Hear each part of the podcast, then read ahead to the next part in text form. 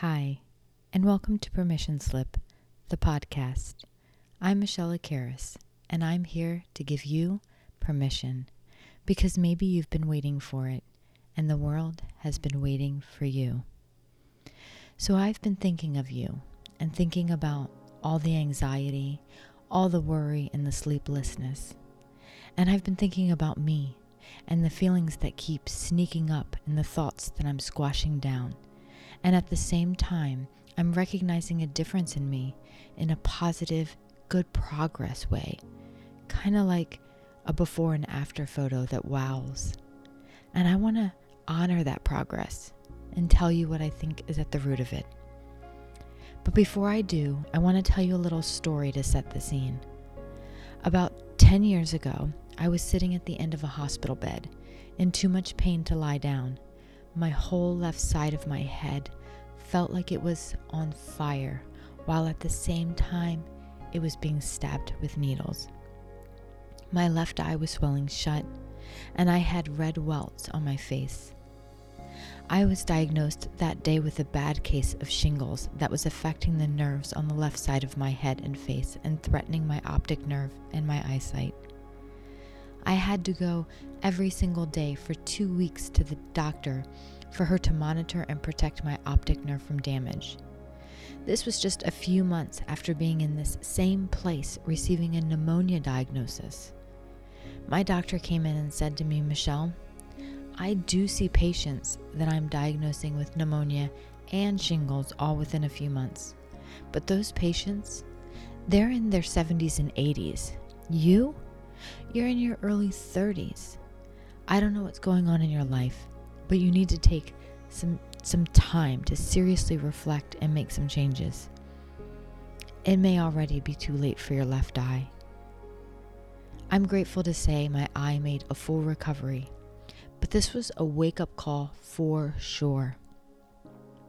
Right around that time, I started to see an intuitive healer, Annalise. Speaking with her gave me a kind of permission to feel into my urges and explore the duality of my life. On one hand, I was the selfless, perpetually guilty mother and wife, a support role. And on the other hand, a woman who desired so deeply to explore that sense of something more that gnawed at me to give way to the urgings to be more than a shadow in the wings of everyone else's life, to harness my unique gifts, cultivate them, and share them with the world, and to honor the divine parts of me that I was that I just couldn't make time for. I've heard it said that if you ignore the still small voice that beckons your attention, that you risk it going quiet. That has never been my experience of that voice. Whenever I'm not listening, what I to what I affectionately call my inner knowing, that voice does whatever it takes to get my attention. And in this case, my illnesses were the physical manifestations of my dis ease caused from suppressing myself the stress I was causing myself by living some awful prescribed existence that hardly resembled anything that felt right and true to me tanked my immune system. I wanted so desperately to have the stability of marriage and home and family, and I looked outside of myself for what that looked like and tried to replicate it in my own life. But nowhere would I find what was true and right for me and for my family except inside of me. But no one told me that, and if they did, I'm not sure I would have believed them. Not before this conversation with Annalise. And as I spoke with Annalise, I could feel the levees holding back the mounting energy until I couldn't hold it anymore, and all my dreams and fears and desires and disappointments came rushing out.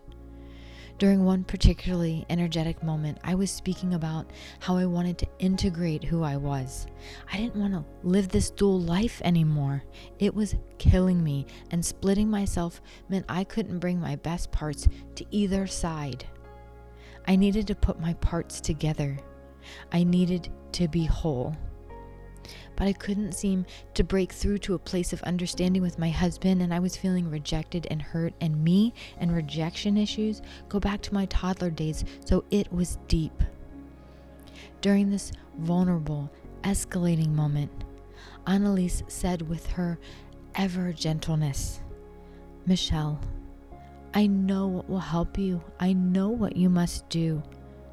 My ears perked up the moment I had been waiting for someone to tell me how to fix my life. Michelle, your energy is like fireworks. It's brilliant and beautiful and explosive and powerful and marks celebration. It brings people together. But for some, like your husband, it may be unpredictable, too risky, dangerous even. What I am suggesting you do is not lessen your energy by any means, but bring your energy into focus. As it is now, it is scattered, and yes, it is magnificent, but in some ways, without focus, it loses its light quickly and dwindles away, falling softly like ashes to the ground. What I would like you to do is visualize your energy drawn in and focused like the light from a lighthouse. The light from a lighthouse shines brightly and reaches out into the darkness. It beckons people home and offers guidance. It reassures them that they're on the right path and warns them away from danger. Learn to focus your energy, Michelle. Be a lighthouse. And when I inquired further how I might do that, she said, you must meditate every day. Meditate to focus your energy. Meditate to listen to yourself. Now, that statement was met with a great deal of resistance for me. I've tried that already, and it's just not for me. Annalise was quiet, and then she asked, incredulously, Listening to you is just not for you? She asked again, this time slower. Listening to you is not for you? After a bit of a whoa, I admitted that I hadn't thought of meditation as listening to myself. And after a few moments of quiet between us, came the rush of aha after aha. What was I telling myself by not listening? What message was I conveying to others? I was giving myself the message that I wasn't worth my time. I was telling myself it's too hard to listen to me. I was emphasizing that I'm not worth tolerating the discomfort or allowing the surges of energy I feel while I'm trying to sit still and quiet my mind. I was telling myself I wasn't worth my time. And if I was telling myself I wasn't worth my time, wasn't I modeling that expectation and standard to others? Wasn't I saying my ideas, my dreams, my thoughts, my desires, they're not worth your time either? Rule number one of love be a witness, show up, and listen. I was breaking rule number one. I wasn't witnessing or listening or caring or loving myself. And the fact that I spent so much time sick was all the evidence I needed. And so I pushed past my mountain of resistance and forced myself to sit on that pillow. And through dogged determination, spiked with a healthy dose of pure stubbornness, I began to find my way through the denseness and into the space of nothingness where everything is possible. So, you remember when I told you earlier that I've really noticed a change in myself? Well, that woman sitting on the edge of the hospital bed, she is the before picture. I've come so far from that moment. I am telling you without exaggeration that meditation has saved my life and my sanity over and over again. The benefits of meditation are plentiful and well documented, but I'm going to tell you some of the best things that have happened to me since I began my practice. My sense of self worth and my trust and faith in my instincts, intuition, and knowing have grown exponentially. I don't look outside of myself for the answers anymore. I trust my inner guidance. And on my meditation pillow, I've learned to compost the shit life deals out into mighty good nourishment for the seeds of my dreams and my intentions. I don't tuck away the garbage and let it rot or block my energy. I want a garden, not a landfill, but if I don't allow my feelings and process them on that meditation pillow, then they will turn into toxic wastelands. I have fallen in love with me, not in a self important kind of way, but in a gentle, sacred, merciful, generous, compassionate, kind, unflinching kind of way. The kind of way that means I will not sacrifice or doubt myself or make myself smaller or dim my light for you or anyone else. I show up whole, and my relationships are healthier as a result.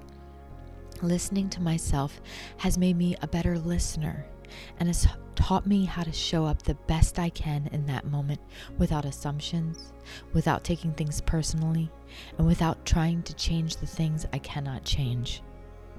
I tell you all of this to open you up to the possibilities for you. And I want to take it a step further and share three things that helped me cross the threshold from monkey brain and discomfort to infinite space, quiet, and calm. But I do want to say a quick word about the inevitable discomfort and wild surges you will feel during meditation. You must resist your desire to escape the wild surges and the discomfort. They're the contractions just before something beautiful is born. Sit with them, breathe through them. Be grateful and excited for their presence and be curious. Be curious about what they will soon reveal. Okay, now it's time for the quick tips. Number one, the biggest thing that helped me was I gave my mind a job while I taught it how to do this something new. I gave my mind a mantra to repeat. My mantra was and still is I love you, I am listening. I love you, I am listening. After repeating it several times in your head to get a flow, start to slow it down and find the spaces between the words and allow your mind to pause and rest in those spaces. When you notice your mind becoming active again, move on to the next word, continuing to let your mind rest in the nothingness that exists between the words. Before long, you'll find yourself remaining for longer and longer periods of time in those spaces between the words. You will find yourself meditating. My second quick tip you've probably heard follow your breath. Just keep returning your focus to your breath. There are a couple of reasons for this. Your breath is a great guide because as long as you're alive, you're breathing. And since your breath is with you wherever you go, it's just convenient. The other reason the breath is a good starting point is when you're meditating, you are dropping out of your headspace and dropping down into your heart and gut space, where you're connected to what I affectionately call my divine guidance system. Think of it as the GPS for your life. You're dropping down into that space like a pebble dropping down into the water. When you follow your breath, you're following it like the pebble from your head space down into your heart and gut space, helping to focus your attention there rather than staying up in your head. And my last quick tip if you want to alternate sitting on the pillow with other kinds of meditation, a meditative state can be accessed in many other ways.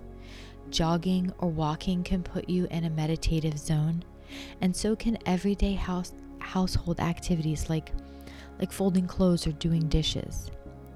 The mindful movements of a yoga practice can certainly put you in the zone, but so can dancing, sometimes even showering. The key to accessing the zone is in being present and being mindful and not letting your mind wander off. And when it does wander off, just bringing it back to the present moment, back to your breath, back to the run, back to the dishes, back to whatever the thing is that you're doing. Be present and find the space. Find the nothingness where everything is born. Okay, so before I wrap up this episode, let me just summarize my tips. Number one, use a mantra and find the space between the words. This is my number one tip because I see it work for many of my resistant clients. And it worked for me, and I was so resistant. The mantra I use is I love you, I am listening. Feel uh, free to use that one or just create your own, something simple like that. Number two, follow your breath. Your breath enters through your head and travels down into your heart space and into your lungs. That's exactly what, want, what we want our attention to do to travel from our heads down into our heart and gut space where all the wisdom, guidance, and sacred love exists. And number three, the zone can be found when doing mundane tasks like folding clothes or doing dishes, not just when we're sitting on our meditation pillows. Being present, aware, and mindful are keys to accessing the zone when we're doing these kinds of things. So look for those opportunities to listen to you outside of your designated sitting meditation practice. And I want to leave you with this I cannot quite express just how impactful my time was that I spent with Annalise. It literally changed the course of my life. Through her recommendation to meditate and the visual of the lighthouse metaphor, I have found my wholeness and wellness and my focus.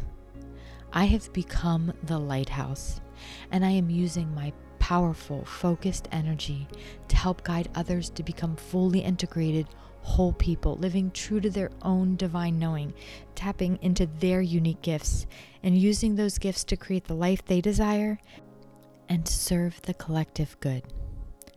I have never felt a more ripe time than now to dig into your desires, to give attention to your dreams and priorities, and to do the work to integrate all parts of yourself I also recognize that this time is stirring up a lot of emotion and unease. And for those reasons and all the others and so many more, I really recommend that you start your own meditation practice. Honor yourself and your worth by telling yourself that you care, telling yourself that you are worth your time and your attention by listening through meditation. I hope we can connect further to support one another on our journeys.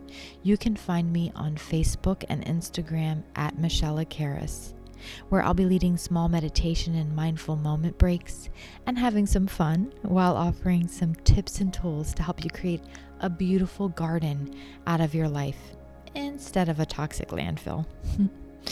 Hit me up and let's chat about your meditation journey. What's working for you?